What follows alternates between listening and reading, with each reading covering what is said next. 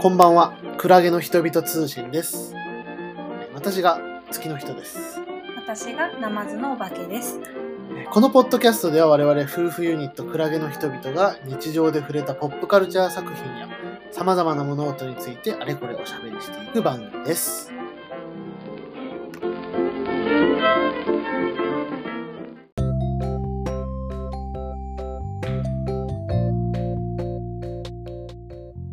国際芸術祭は愛い。知2022にね、はい行ってきたんですよ。うんまあね、前回、前々回、前々回ぐらいですかちょっとだい全然ぶ前にね、前前回ぐらいに、うんあのー名古屋市内で見れるやつっていうのはね、はいはいちょっとこう令和北南のやつと漫才漫才ライブと合わせてねなぜ載かせねてたと思うんですけど、はい今回残り2会場ですね、うん一宮と常滑っていう2会場をはい見てきたので、いまあその話をねしていけたらなと思うんですけどはい。一宮会場でまずね、まずね、うん。まあ、雨が降ってましたね降ってたね。 10月9日つまりセミファイナルですよねうんに行ったんだけども、うんうん一宮初めて行って、うん、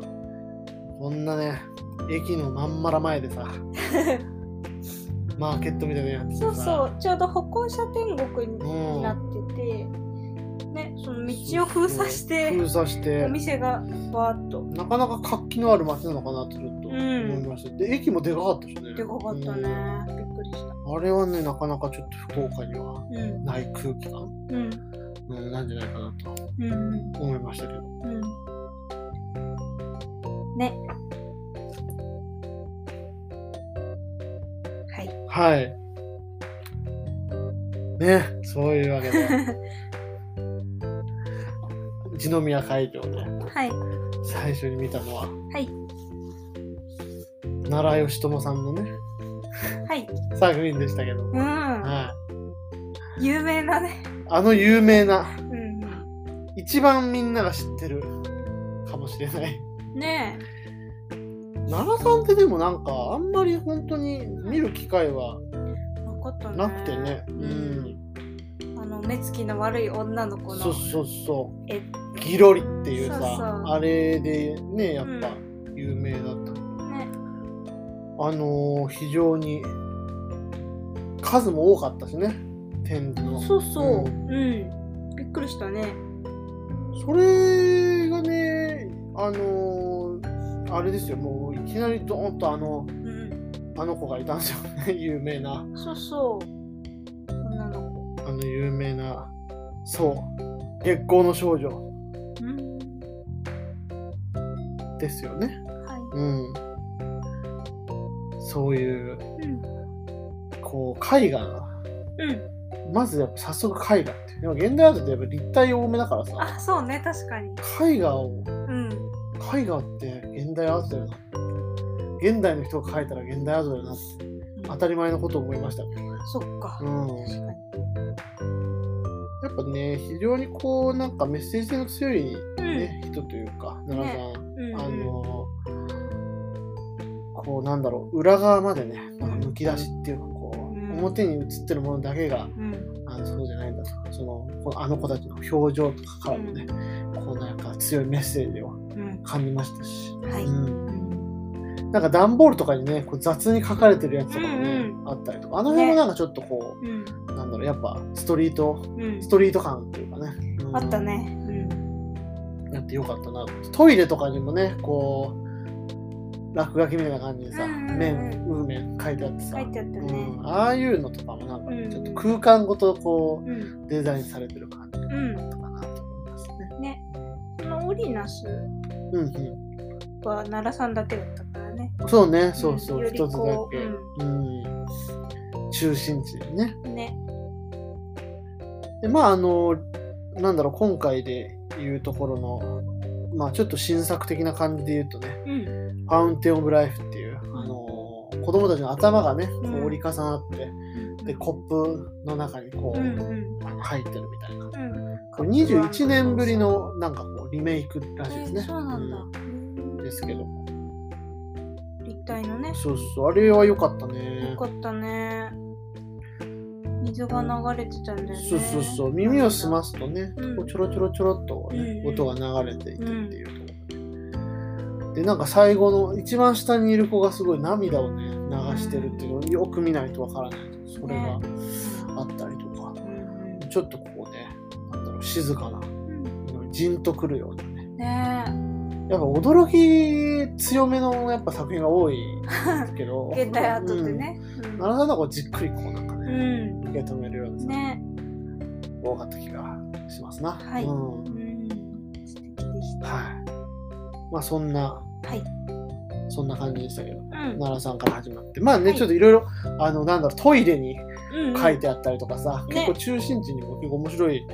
んうん。あの、アートがいっぱいあって、壁にね、うん書いてあったり。なんか街と、本当に一宮会場めちゃくちゃ広くてね、うん。すっごい広かったんで、よかもっあの、ヘトヘトになりましたけたね。ど、なりましたね。車をね、うんうん。ブインと走らせて、そうなんそかう、そう。気づけば駅から20分ぐらい遠くまでまで行ってそたんだようね。それはもう芸術祭じゃないだろうっていうね、 もう別す施設だろうって思うんだけど、っていうところで はい。でもまあ近場で言うとねあの市役所の中ではい。あったのがうん。あの網のそうそう。網綱真田さんって真田武彦さんっていう方のプロジェクトなんですそうね愛知 NOW プロジェクトうで、んううん、ん、こう大勢でねおうおう縄をそうそうそうそう愛知県のそのいろんな場所で、うんなんかまず縄をこうなっていくってういう、んなっていくっていうのはまず ナウそうナウプロジェクトナウプロジェクトナウプロジェクトなっていくっていうのがね、そうそう大事になってる。変なところにハマってるそう、そこで集めた束そうそうを、まあ大きな一つその木のようにねね、抜いて。あれはね、良かった。なんか圧倒された。うん迫力があったね、うんこう、天井にもね、その縄の繊維がこう、ぶわーっと放射されていてね。そうそうすごかったうねん、なんかポジティブなね、うなんかんエネルギーというか、やっぱこう、はみんなで作ったものがこうんうんう放たれていく。なんか、こう、シンプルなメッセーうんジではあるけど、うんこういうのいいよねって。いい一宮会場ってうんめちゃくちゃ難しい作品が多かっとたにかねく多くうて、んうんちょっとこう「うーん」とかねそう「抽象的すぎてねわからないよ!」っ難て言いながら、そうそうそううん、わからないねこれはこれ は有効多かったよねいやあの看護学校の、ね、中の作品では結構そうね難しいのが多かったマジであの石膏の手のやつとかもう意味わかんなかったもわんかんなかったね正直 ねあれわかんなかったなもうわからないわかりそうでもなかったそうそうそ うそうなんかこうつかめそうみたいなのがあったらまだなんか言いようがあるけどやっぱねそういうことだ現代アートってのはそもそもやっぱそういううんそれぐらいやっぱわけわかんないものもあっていいあれにあり得るということうんです。うんはいその中でさ、あずさんの非常にもうう、常設してもいいんじゃないかと、あねの市役所うね、んそんなにあんまりなってなかったから、んあの、常設してもね、なんかメッセージうんうんあるんじゃないかな。ねうんとはよかったなと思ったけどね。うんいはい。まあそんな、あ、そうだから、あの、繊維業の街なんだよね、あのーあそうだそうだうん一宮が。はいうん。そういう、あの、繊維文化があるっていうところで、言えばね、あのー私的には結構ちょっと待望の待望の塩田千春はい作品だったわけですけど、うんうん、めちゃくちゃ良かったなともともと知ってたんだもともとね知ってた、うん、なんか日曜美術館うんかなんかで見たんじゃないかなうん2020何年アート特集みたいなやつうん年明けとかにやってるよううんうなとかで、まあ、見てん赤いなと、うんまあ赤いなと思ってんねってたんだけどなんか正直まあ赤いなぐらいのもんだったんだけど、うんその生で見るとねうんうんすごかった強かったねうんそれこそ糸のね作品あの別会場、遠く別会場のこぎりにっていうねうんアトリエかな、あれで開催されてたね強田さんの作品「糸をたどって」っていううんのうで、んうんよかったねね赤い糸が一面の赤。う、うんん。パッとねこう目に飛び込んでくるね。すごくこう、まあ、古いねうん建物もともと多分繊維のうん工具、織物かのな、うん、工場みたいなところだったところだったんだけど、まあ、今はちょっとそのアトリエに変わってると思うんですけど、なんかねこうその糸がねうん、張り巡らされてそうそう、血血管のようなね、ううんん血液がうん送られているようにも見えるし、うん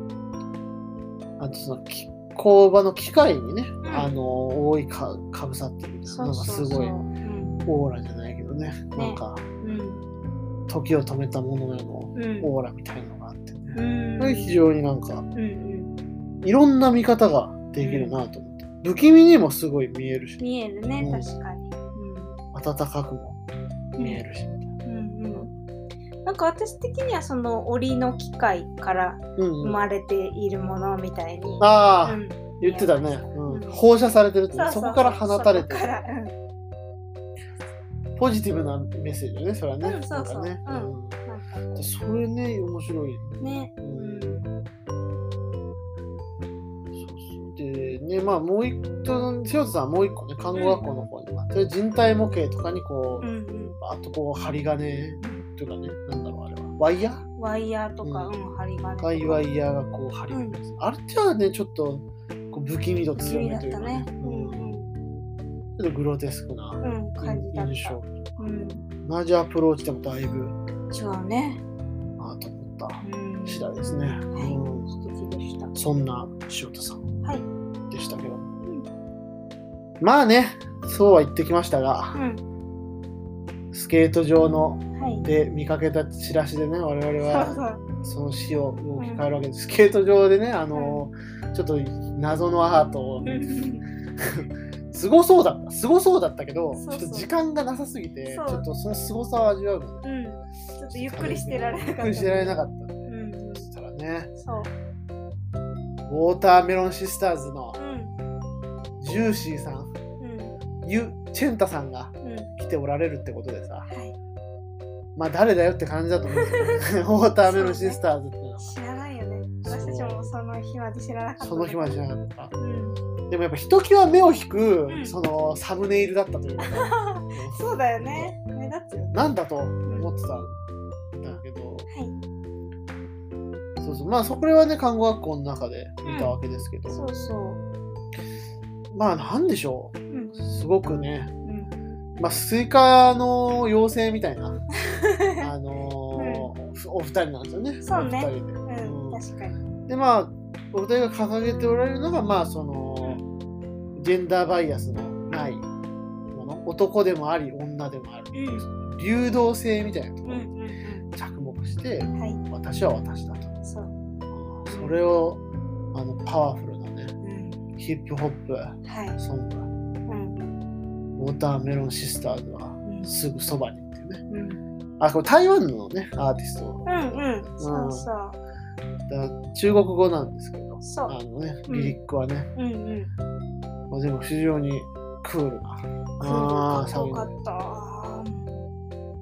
本当にかっこよかった。バリバリの音でねそう。まあ、映像もかっこよかったですね。そうん。うかっこよかったね映像ねまず最初はなんかそえ、の、嘘みたいな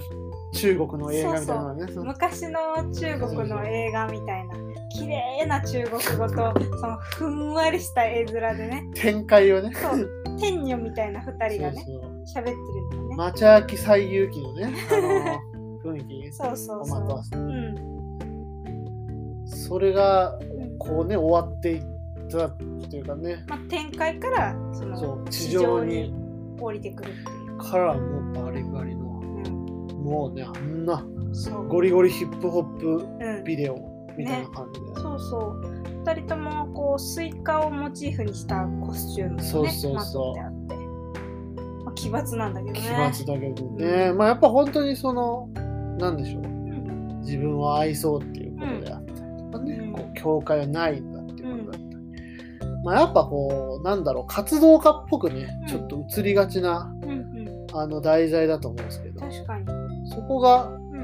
うなんだろうめっちゃエンタメん、そうそうそう、うん、だからなんかこう触れやすいっていうかうんほんとそうんうなんかいいなって思う。思うよね、うんスッと入るというかねそうそうそう、ん抵抗感がないっていうか、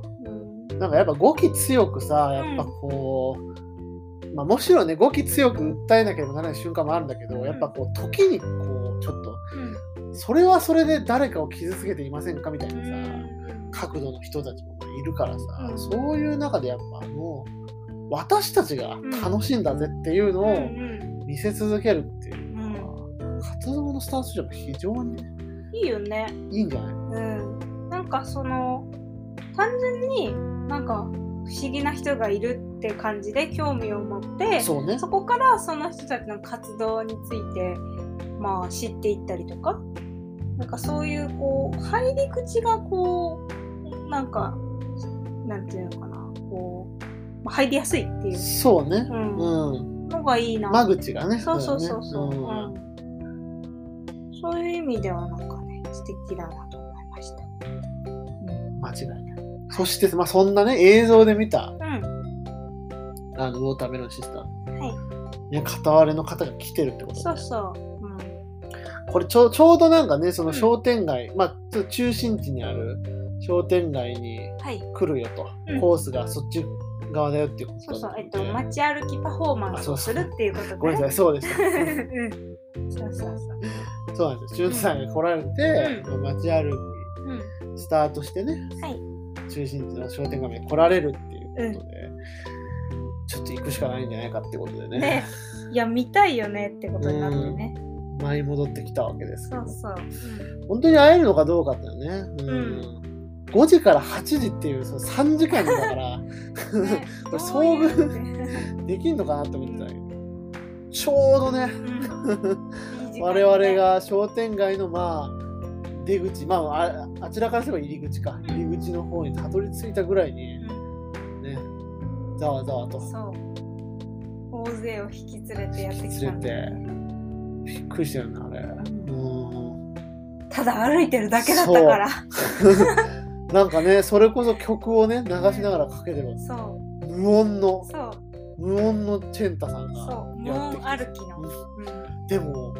魅了してたんだよそうそれがすごくてうん、ねそうもうみんなワーキャーでワーキャーだったね。だからあれ見たらね、やっぱワーキャーにならざるを得ない。やっぱ、いけてるもん、すごいい。けてるよね、うんねなんかキャラクターがね、飛び出してきた感じもあるしね、なそんうかね、そうそうなんよなんかワクワクする感じがあったポップな、う、そうんちょっとね、大柄なね、うんあの方大きいよねそうそう確かに身長もね、で、まあね、本当に、た物腰すごい柔らかうくん、てそうそファンうサービスなんなんて、写真を撮ったりおしゃべりしたりしてでちょっとしたら進もうってそ言うっそうて、ゴーっつそうってね。歩いていくって いう。ゴーストレートってね。すごいよね。歩くでそれが結果としてさどんどんどんどんその周りの商店街にうん。いた人たちも巻き込んでそうそうい。ゾロゾロ。って巨大な一団がさそう。出来上出が,、来上がっていくっ。ていうさうこれだよねってなんかこん。うパレード行進のなんかうん。面白さというかさそう。面白かったよ。自然発生していくさうん。パレードっていうのあれいいなと思ったね。ね。取り巻きの感覚を味わえて楽しそうそうそうかった。なんでもないけどね取り巻いてるって いうね。うんよかったですよね。まあ我々は本当にあのー最後ね、うん駅前でねうんうんお別れして、そあう。の写真を撮ってそうそもうらってね。ちょっとまあその時もね、ん非常に「センキューセンキューそうと」もうあまあたれでも何にも言えなくてさ、 英語がまず苦手だからさ、サンキューってしかそ言えなかったけどう。なんか俺もそれ緊張して「サンキュー」しか言えないサンキュー同士、まだ英語ができる方の好きな人さんが。そう何にも出てこないからそんな喋ろう喋りたくて英語をやったわけじゃないから勉強の勉強の英語だねから。こういう時考えましたね、ちょっとね。うんもう少し英語ができてればと。思いました卒業が取れたんじゃないかと。もう全部ひっくるめて、そうクールと言いたあかったんだけど、もうそれすらー出てそこなれい。ぞれでね。選球しか出 てこない。選挙に込めざるを得なかったそね。うん、あるよね。はいうんまあすごいそういう意味で、まあ、非常にねなんか一宮難しい点示も多かったですけど、ん最終的にはなんかのすごいシンプルにポジティブなエネルギーを浴びてねねそうそう。よかったな。ホクホクしましたねあれはね、うんっていうところではい。ちょっと次のね常滑解除の話をしていこうかなと思います、はい。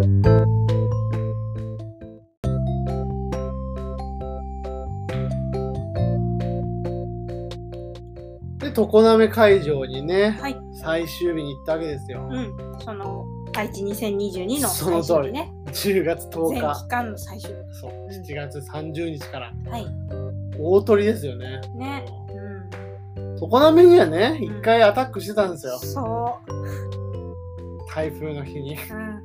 うん。なんであれいけると思っちゃったんだろうね。来てる愛知は、うんな台風がうん。それるっていう神話があるんだよねそうそう。その神話を信じすぎたんだそようね。信じて行ってさ、うん。まあ、飯食ってさよっしゃ始めようっつったらさ、うん。 暴風でそう。ちょうど始めようとした瞬間に暴風警報で、あの、閉めることになりましたって。腰折られたねあれは ねねえ、びっくりしたよね。美味しいご飯をね、常滑のね、京映画っていうそうね、共映画場すごい美味しいランチがあ食るべれるんですよとこもともと焼き物の釜をねろうんリノベうん、そリノベは魔法ですからう。いや、ねほんとそう。それね気に入ってるよね。 マルクローってね力だよ。これは本田力本を田力のねね、モノマネをね。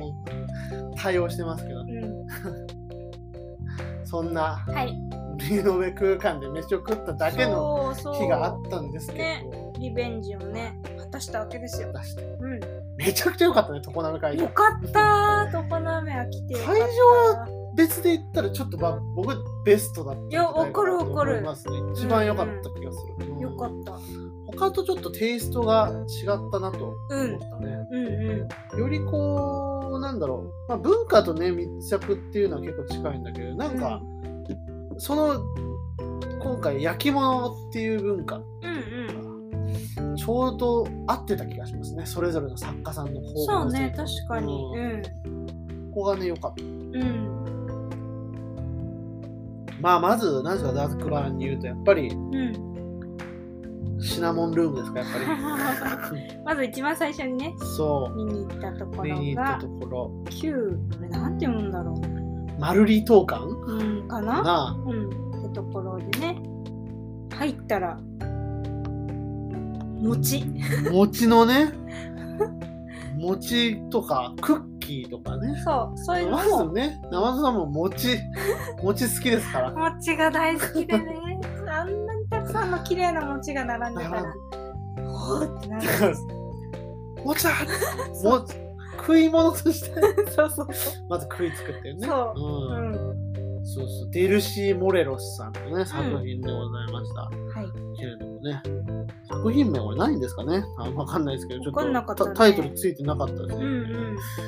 まあその本当にもう大量のうん。うん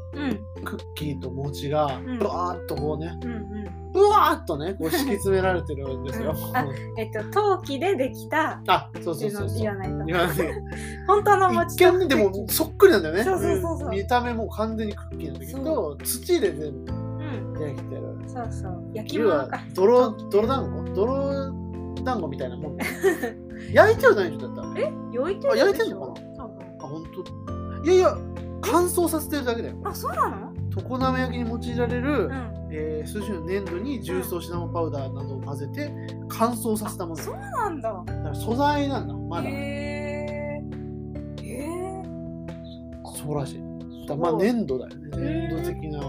う泥団子で合ってるね。合ってた、まうん。あ、それが本当に思うてるよりねいっぱい敷き詰められててさそうそう、大量にね。そうまあこれはねその、うんこの作者さんがココロンビアうん。の出身ということで、うん。まあ、そのまあアンデス山脈の一部に伝わっている、うえんー儀式ですねうん。女神パチャママといううん。女神をねうんこう信仰の儀式うん豊穣の印でクッキーを土に埋めるっていううんちょっとトリッキー なまあ傍から見ると結構トリッキーそなうね。儀式がうん。あるってことでそれをうんまあ着想を得たっていうん。まあ日本のお供え物のうそうだよね基盤みたういな。ん埋める版みたいわな。かりやすいそうだよねそうフル版みたいなだかうんらまあ非常にこう備えてある感じというかそうねうんまあ、なんといってもね常滑は有名なあのイナックスライブミュージアムというところであの、はいモザイクタイルタイルアートっていうかね、はいあれも羅列でこうバーッとこううね、んあの、なんでしょう、美しいものを表現していくってういう。ん今回、これもね、なんかすごい、それにも通ずるような。ね、そんな感じだったよね。こう色がそれぞれちょっと微妙に違っそうたりそうそうして、そ綺麗でしたね。う。なんか重なりもちょっと違う。そうそう、ちょっとこう立体的になんか盛られてたりして。で横にも縦にも広がっていく、うん無限を感じさせるね。はい。非常にミニマルアート。うんかつ、うまそう。そう。だってシナモンが本当に振りかけられてる、クそう本当ッにキーには。食えちゃう。香りがすごいから。すごいから。うん最初はね、あんまりちょっとピンときてなかった。うんうん。後からね、あお本当だ。冷静にななって嗅いでみるそうとそう。うっん。ていうね、すごい空間も、まあ、匂いもある。うん。ね、アートっては結構珍しいんあんじゃまなないいよね。ううん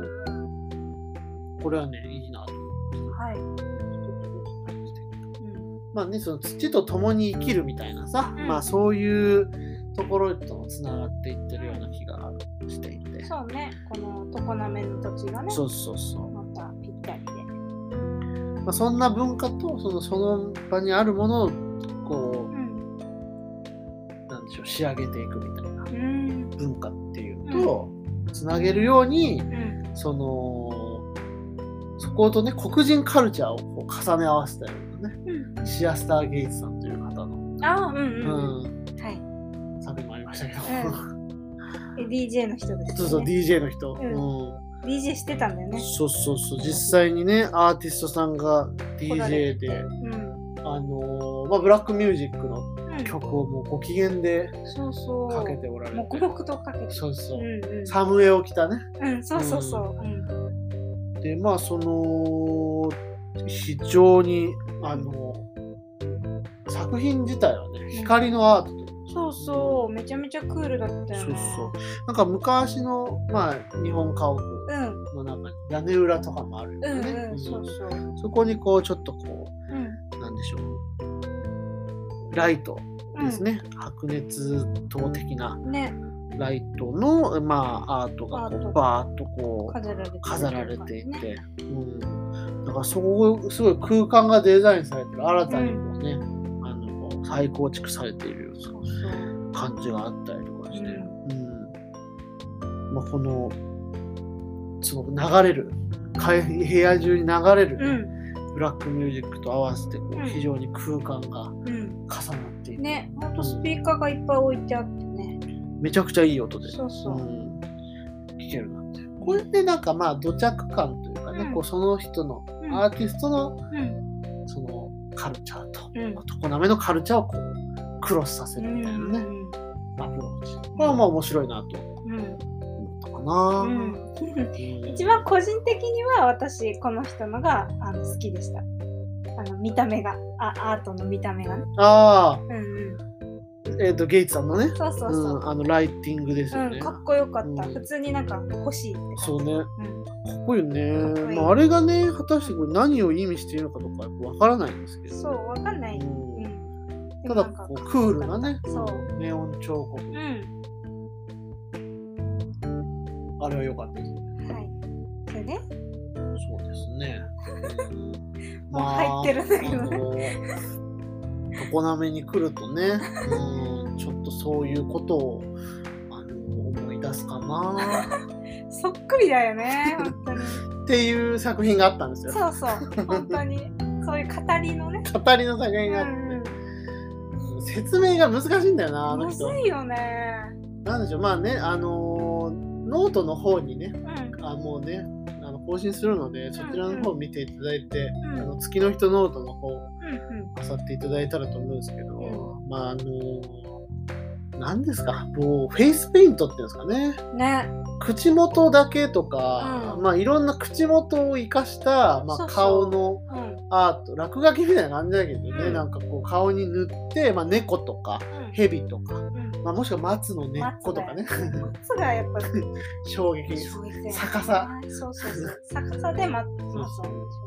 そう表現する、まあ、そういう本当に何だって言われかねないような、う妙なうん妙なまず始まりなんだけど、まあ、そこでねこう話されるっていうのが、まあ、陶芸家の著名な陶芸家の、まあ、常滑にまつわるエピソードトークっていうことでそれもなんかねこうちょっと、なんでしょうそこにかつてあったうん空気感みたいなのをこう憑依して立ち上げてるみたいなね、うんうん難しかったけどなんか聞き入ってしまっ聞けてしまったた。うんだよねうんこの独特なトーン関西弁のね、ね。うん一応にね10分ぐらいね聞き入っちゃったねあれそはうねそう、もうそれんで気に入っちゃって、月の人さんがずっとモノマネずしてーるっ。とやってる、うんすぐねうん真似したがるっていうそう好きの人はすぐ真似したがるっていうのはちょっと覚えておいてほしいな、はい。もうモノマネ天国 って、ね。私はあのモノマネ番組が大好きだったのですが、もう本当にウェルカムですけど。モノマネ番組が好きっていうね奇跡だよねこれねほんとすぐ真似したがるやつとモノモノママネネ 番組もがう見大る好のが好きな人だから。き奇跡でございますねうんまあその他にもねいろいろ焼き物の類いっぱいあるうんあれですよあのー波形の人あ、波形ね。波形の人面白かったよね、うんうんグレンダ・レオンさん。うん名前もかっこいいですけど、グレンダ・レオン地球の音っつうのこれボイジャーってね、宇宙船うんに乗せられた、まあ、地球の音、さまざまな音をまあレコードして、まあ、それを宇宙人が発見した時に、あ、うんこういう星があるんだと思ってもらう。まあもうこの時点でね、もうなんかロロママンンチチッッククなだよね。うん非常にロマンチックな全然知らなかった。そうそう、それをね、その波形、今鳥の音とかコオロギとか、あとはケースのね、うんケースの音とかを。あこう、キスね。そう。キスってなんだろう。キスね。キャスの音とかを、もうキ スねこはう音とい。かチューね。をそうチューですチュー、はいチューの音とかをうん波形化したものをうん。焼き物にしちゃおうっていううん、これはびっくりね。いや面白いですよ波形の立体もびっくりだし、それを焼き物でっていうね。アプローチはねでもまあなんかほんと波形ってさ、うん解読しさえすればさどういう音が鳴ってるのかって実は一番うん多分文字とかうん何よりも伝えやすい、うん実際に音を聞くのの次に多分伝えやすいのがある、うんなんかそこにね、共通言語というか、持たせたっていう、なんか宇宙が見えるようなね、作品だなと。うん素敵。素敵うん。この人結構ロマンチック系が多かったよね。ね、あの月に耳を傾ける。あーそうそうでしたよ。これね、月のタンバリン。タンバリンか、うん。月の満ち欠けをうね、うん。んイメージしそたう。そう、一つ。まあ、三日月からね、満月ままあ、でね、みたいな。ポンポコポンポコと。そう叩いて、実際に叩ける、あんまり触れるアあ、ーそトうっだてよね。珍しいなうんっていう感じだったんですけど。実際に触触ってね、音を鳴らして。うん。あと星座もそうだよね、星座の。あとうんペグうんギターのペグと、うん。うんあの弦をね、うんうん。星座に見立てて。そうそう。星のメロディーだよなっつってうさ、んうんあれは触れなかったけそうどそうそね、うでもあの素敵な。うん素敵ですねまあなんか風刺の新鮮だったねなんかねロマン、こういうロマンロマンス宣言ロマンス ロマン系がねうんちょっといたんで、ねびっくりした、ロマンスうん 金子屋のだね、よね。うん、そのその下の階がそのまんじゅうって歌あったからさその空間もなんか面白かった 面よ白かなっんたかね。上なんだやっぱ空が見てるさあー見たらさあやっ確ぱかに2階だよねうっていうさなんかんう説得感もあって大地と空ってん。ああ、なるほど。あの作品配置いいねめちゃ。めちゃ良かった。うん。そんなグラングレンダ・レオンさんとかはいね、ううん、ありましたけど、あと、まあ、名産系で言うと、やっぱイチジクのね、うんイチジクが名産らしくて、うん伝説の、うん。いちじく男。これですよねう。んこれはまあ、非常にトリッキーな。トリッキーだよね。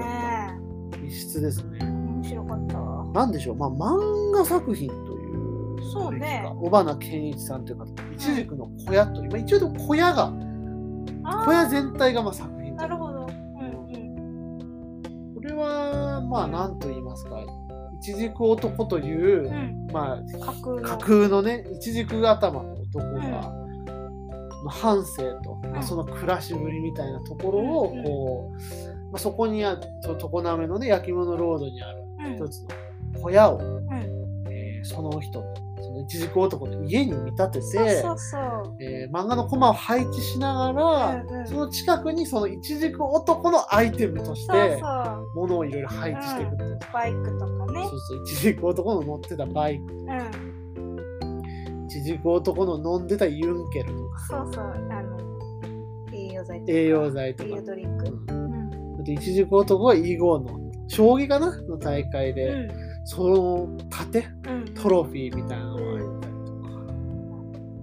とか、なんかね、まあ、やっぱ変って笑っちゃうんだけどなんかそのうんななんだよこれっていう話なんだけど、うん。なんか妙にねなんかね切ない気持ちにそうそなうるそう。あ、なんか、いたんだな、いちじく男が、みたいそなうね。そうなんかねんこうそこにいないはずのね、んなんか存在しないノスタルジーっていうかさそうそうね。ふわっとねう香ってくる感じが。ん。ね。うんうん。それで最終的にそのイチジク男の王国だっつってそのイチジク畑農園にも行けるんですそようね。そう、いちじくが実際になっそうてなるっ。てるしうん。し、銅像、そうそう 銅像みたい最後に道の果てになんかイチジク男が輝く黄金に輝くイチジク男が待ち受けてくれてるっていうな。謎のね、ほんと。接触体験もね不そう。思議いいよねなんかさ三頭身ぐらいでさうん可愛いんだよな可愛かったね。漫画ではもうちょっそとうね。そうスラッとしてるそうそうそう。我々にしかイチジクが側に見えてないんじゃないかぐらいの描写ではあったよね。うみんなイチジクだと思ってない。そのそおうねやすみプンプンみたいな。その誰もプンプンのことをプンプンだと思ってないへえ。あそうなんだ。なるほみど。たいな。そういう感じですね。んうんそんな小花健一さん初めてね聞き聞きましたけそうど、ねいろいろやられてますね。でも最近結構投稿が嵐だよな。という感じでちょっと気になる、うん気になる人ですね。ここどういうアプローチなんだろう。うん。空間アプローチこういうのとかなんか本当いろんなうん。ヒントを得られるんじゃないですかなんかものの空間作りみたいなところではさ面白いじゃない、そうね。うん、確かにな。んかどういうのが例えばなんだろうなアニメの原画展とかでもさやっぱどう配置したらあー、うんうん熱いのかみたいなところの確かにね。それがこうアート側に輸入されてるのかもしれないけど、うん。なんかそこは面白いなと思うねね、面白かった。メディアとして面白かったそうそう。なんかワクワクした。そうそういやみんななんか楽しそうだった楽しそうだったねよね見てる人なんもおーみたいな感じで、これかみたいなねそうそうそう旅行バッグとかね一軸男の、うん、なんか私もその多分奥さんかな奥さんかなんかとの出会いのシーンのあのコマとか出会ってる出会ってるみたいな感じでちょっと興奮しそたうもんそうあれなんかいいよねメディアのメディアアートだよねね、これは面白かっうん、たマナさんぜひぜひちょっとチェックしておきたい人ですねはい、そしてうん、まあタヌキですかあタヌキです合ってますタヌキ人だから これは衝撃度って言えば一番ねあのびっくりしたびっくりしたあただただこれもアートなんだ現代アートなんだっていうさ、そうそう別ジャンルだと思ってたから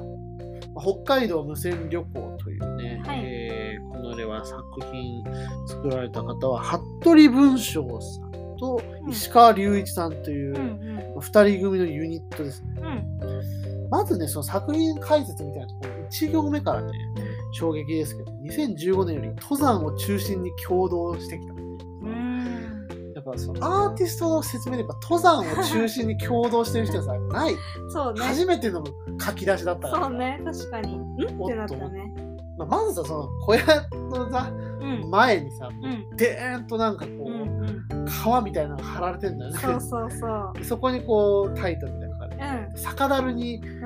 どう見ても鹿の頭蓋骨そうそうそうと角が置かれててう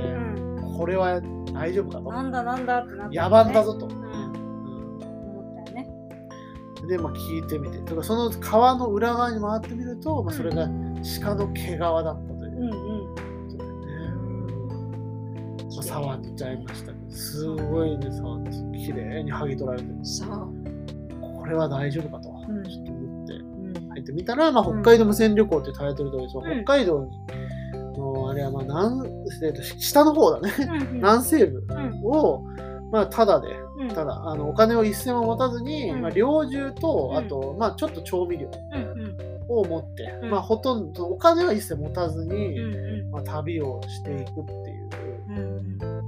う、いう活動活動だったよね、うその内容としてはん。そうそれをまあ記録していく、記録の仕方っていうところで、まあ、ちょっとこう、うんなんでしょう、いわゆる登山的ではないアプローチで、ちょっとこう、うん展示してたという、うんそうねまあ、現代アートだったのかな。うんご本人もいらっしゃってちょっとね、いらっしゃって、どんとね、そうまるで本当に山小屋かのごとく、そうそう、うんその人のなんか住んでるところに来たみたいな雰囲気なんかやっぱね、空間のデザイン力っていうのはね、うん今回のなんか芸術祭全体的に思ったけどね、やっぱ、うんうんその空間をうん含めてどうあデザインするかね、作品がンうんうんただ置かれてるだけじゃないんだっていうさうんそうねやっぱ大地の芸術祭はこう大地にドーンみたいなのが多かったからまさにそうだね。うん違うかもね、うん新潟でねうん行った、あのあれは本当にまあ自然の中にそうある違和感みたいなのを楽しんだけど、うん、まさにね、タイトル通りね、第一芸祭。ここはこれはまあ都市型というか、まあうん町暮らしがあってそこに入り込んでいくっていう、うんそうんの空き部屋とか、はいかつてあったものみたいなところにこう、アプローチしていくっていうのはね、うんちょっと違ったかなと、そうね。うんそうまあそれでね本当、まあ いろいろな地図が書かれたりねこうそうそういろいろここで何が起きたみたいな地図とか、あとそこで多分撮ったであろう録音の音声とうかんうんを聞きながら、まあこう旅のねうんムードで先ほどタヌキと言いましたけど うんその悲しい話ですけどね、うんあの車にひかれてうん。そう、タヌキタがヌね。キがね、死んでいたと、うん道端でまあそれはまうんあ2日分の食料になり、うまあ毛皮はうんあっちり展示されてたってことですねそうんそれが柔らかくて。これ驚きだよねやっぱタヌキ触らないからねやっぱ、うん。しかも柔らかいと思わないじ思ゃん。わないねゴワゴワ系だと思うよね確かにそう。確かにやっぱ平成たぬき合戦ポンポコ見てもあいつらを柔らかそうっていう観点では可愛がってないもんでしょうんキツネはなんかひ尻な尾んか、の方なんそかう、ふわっとふわっとしねてるから柔らかいのかなとなるほど思思っってたけどタヌキってあんな毛並みいいんだなずっと触ってたいぐらいあったもん。ねあれにタヌキ側っていうのうん。初めてでそしうそたうね。まあねでその,、 まあ、そのタヌキの小部屋に入るとあそう まねあその引かれたねその内臓をそのそのままか写真撮ってそたタヌキの糞から生えてう。うん。た草をまこれね、命の循環なんですね、これつまり、そうね描いて確かる、にね栄養となってみたいな、なんだろうね、やっぱ。うん。まあ、野蛮な展示では、まあ、正直あるけどさ。まあそう ね。ちょっとやっぱりその内臓とかはね、かなりそうそうそうこんなに綺麗に並べられるのかといそうう。ね、小学校ぐらいの女の子だもんね。うんうわ、やばいよ、これ、見ない方がいいってお母さんに報告すそうるそ。う、お母さんを止めてたか逆じゃない。うんら。そうね。言ってたからはいまあでも本当そういうアプローチでね、うんあのなんでしょうやっぱ生きるってことをね立ち上げてるなと、やっぱ、ね登山旅ってどう頑張ってもうん繰り返すことのできないじゃないですか、やっぱりそうね旅ってに人間がやってる以上はさ、う同じ道をこう辿ったりうんしてもまあ景色も変わるし。違それやうっぱコね。ンピューターとか、うんそういうこととは違う人がやるからこそ意味のある人、それをねうん再構築してるっていうかね。うんなんかもう、その、生きてることがアートっってていいううねね。人でした。そうやっぱとまあアプローチは違うでやっぱその、んウォーターメロンシスターズ的なねうん。ことでもあるわけだよね。そうわ違うかな。からないけど。これ生き様がっていう点でね。 ああ、そうねう。ん確かにね。そうそうそうそれはあるね。あとやっぱなんかそのどうしてもねなんかこう旅しますみたいな、うんやっぱこうバイクでうん日本一周しますみたいなのとか、どうしてもなんかこううん何かを見つけたくて行くみたいな部分がちょうっと最近は流行りなのかなやっぱうん自分探し的なニュアンスがそこうね。う伴っちゃうんうん。だけど、うん。まあ、本来旅とはそういうものではないのではないかというところに生きているということを実感するというね、うんことじゃないかっていうさあり自己啓発じゃないんだっていうさ、うん、全然探してないもんそうそうそう生きてたもん探してんじゃない生きてんだよっていうさうんあれやっぱなんかいやマッチョだよマッチョだ けど、まあ、今周りとちょっとこういう見せ方されたら、あうんー確かになみたいなうさんちょっと思う部分もあったね面白かったで面白かったですそんなはい感じですすうん私ででそうそれと私のもうベストがね一番は、まあザ・ボート・ピープルっていう私もですよあほんとねうんあグレンタ・ギオンさんかと思ったあのあ違う違うえっとシアスター・ゲイツかあのー DJ の見人た目はすごいあ見た目がね、ううんんボートピープルが共通の最高傑作かな、うん投資で、いやうんうんこう迫ってきた感じは一番面白かったっすね、これえーっとねちょっと作者さんのね名前がらえーっとメねモしましトゥアン・アンドリューえー、トゥアン・アンドリュー・グエンさんですたうね、んうんのバザ・ボート・ピープルっていう作品でこれはまあ映映像作品ですね映画の作品でしたけど、うんまあ、人類が滅亡した未来の、まあ、フィリピン、ね、世界で、滅亡滅亡後のフィリピンで、えーとまあ、船で旅をする、え1人の少年と4人の少年、えっ、と編成がいてで、はいその人たち彼らはまあ文明の残りが異物、オーパーズですね、うんを探して、うんまあ、旅をしていると。うんうんでまあそこである、まあ、仏の,、んあの頭と出会う、ねうんうん砂浜にそうそうで仏の頭との対話が始まっていて、えーまず少年少女たちはなんかうん見つけた異物をうんあの木でねそう複製してうんうんそれを燃やしてるんだ、ねそううん集めてる燃やしてるんだうんなぜ俺そういうことするんだみたいなうん対話がね導かれていくわけはいよかったいい SF でしたようん本当にもう見入っちゃってねちょっとううんものすごい数字をカウントしてる少年がいたよねあの時123みたいなねあの客席行ってある客 席あのお客さんお側に、ね、客さん側に、うんうんいたけどもそれも気にカウントしてんなぐらいでね、うもうんうん全然あの気になら気なにかならっなかったぐらいのみ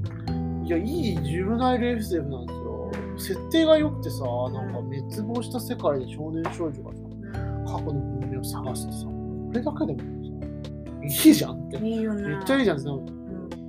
そこにちゃんとアート的なメッセージアプローチがあって、うんその滅亡ってのはまあ何で起きたのかっていうとやっぱそのウランとかね、ウラン通りとかさ、書いてあっリたトルドーねルいろんなこう、ほのめがされてたけど、核まあ、核なのかね、なんか失っていた信仰みたいなね、うんその信じていくみたいなこと、それいうのも、まあそういう圧倒的な暴力の前では無力だっていう。ただそれを、まあ過去の記憶みたいなところを、うんこう、少年少女っていうね、まあ未来の象徴でございますよ。うんうんそんな人たちがまうんあ、不正して燃やして自由にするっていうね。そうだ言ってたうんこれはいいなと思ってうね。んうん。燃やすっていうのは、形を変えてね、大気に散らす。うんか軽くしたりする。うんそれが、例えば風に吹かれてう消える。んそういうことで、こう、また時代が巡ってね、うん次の世界にうんたどり着くみたいなさ、うんニュアンスもあってさ。うんまあ何度でもやっぱ立ち直っていけるんだぞっていうさ、なんかこう前向きなね前向きだったよね、うん感じだったいやかなりね独特な表現だようんいやいいサイズ感、うんうん、私かっこよかったよねかっこよかった映像がね映像そうね映像が かっこよかっあのた演技もすごく良かったしやっぱね何とは言わないけどそうやっぱ演技がちょっとアウトな作品っていうのよねやっぱ現代アートわかんないそこがうんリテラシーがある人によるのかもしれないけど、やっぱりね、その、もう作品のやりたいが先に出ちゃって、うんその技術というのがうんが追いついてないって人も、うんちょっとまあ、専門分野じゃないからだろうってねそうね言うんってそれと比べてやっぱめちゃめちゃかっこよかかっっこよかったよねた。もう全構図決まってたもんうな。ん決まってたうんいや奥行きのあるいい映像作品ねはいうんでね、そう実際にその、うんそう劇中でも燃やされてたうん船とかね、うん帽子あの仏のうん頭とか焦げた状態のものが、まうあ、んその部屋に展示されててそうそういやよかったよねなんかねなんあかーなんかパラレルワールドじゃないけど、やっぱり月の人さんはその実際にあるとかがすそごうい大好好ききなんだよね。実際にあるなしっていうのは大事やっぱそこにうんあるものがやっぱりそこ作品として見たものがそこに立ち上がるっていうのはなんかこう宇宙とつながった感じがするんだよね作品宇宙とつながった感じがするっていうかそれにやっぱねやられますね。もしかしたらこれも遠い昔から運ばれてきたものじゃないかっていう悠久の時間にも思いはずだそんなはい。愛知2022でございました、ありがとうございました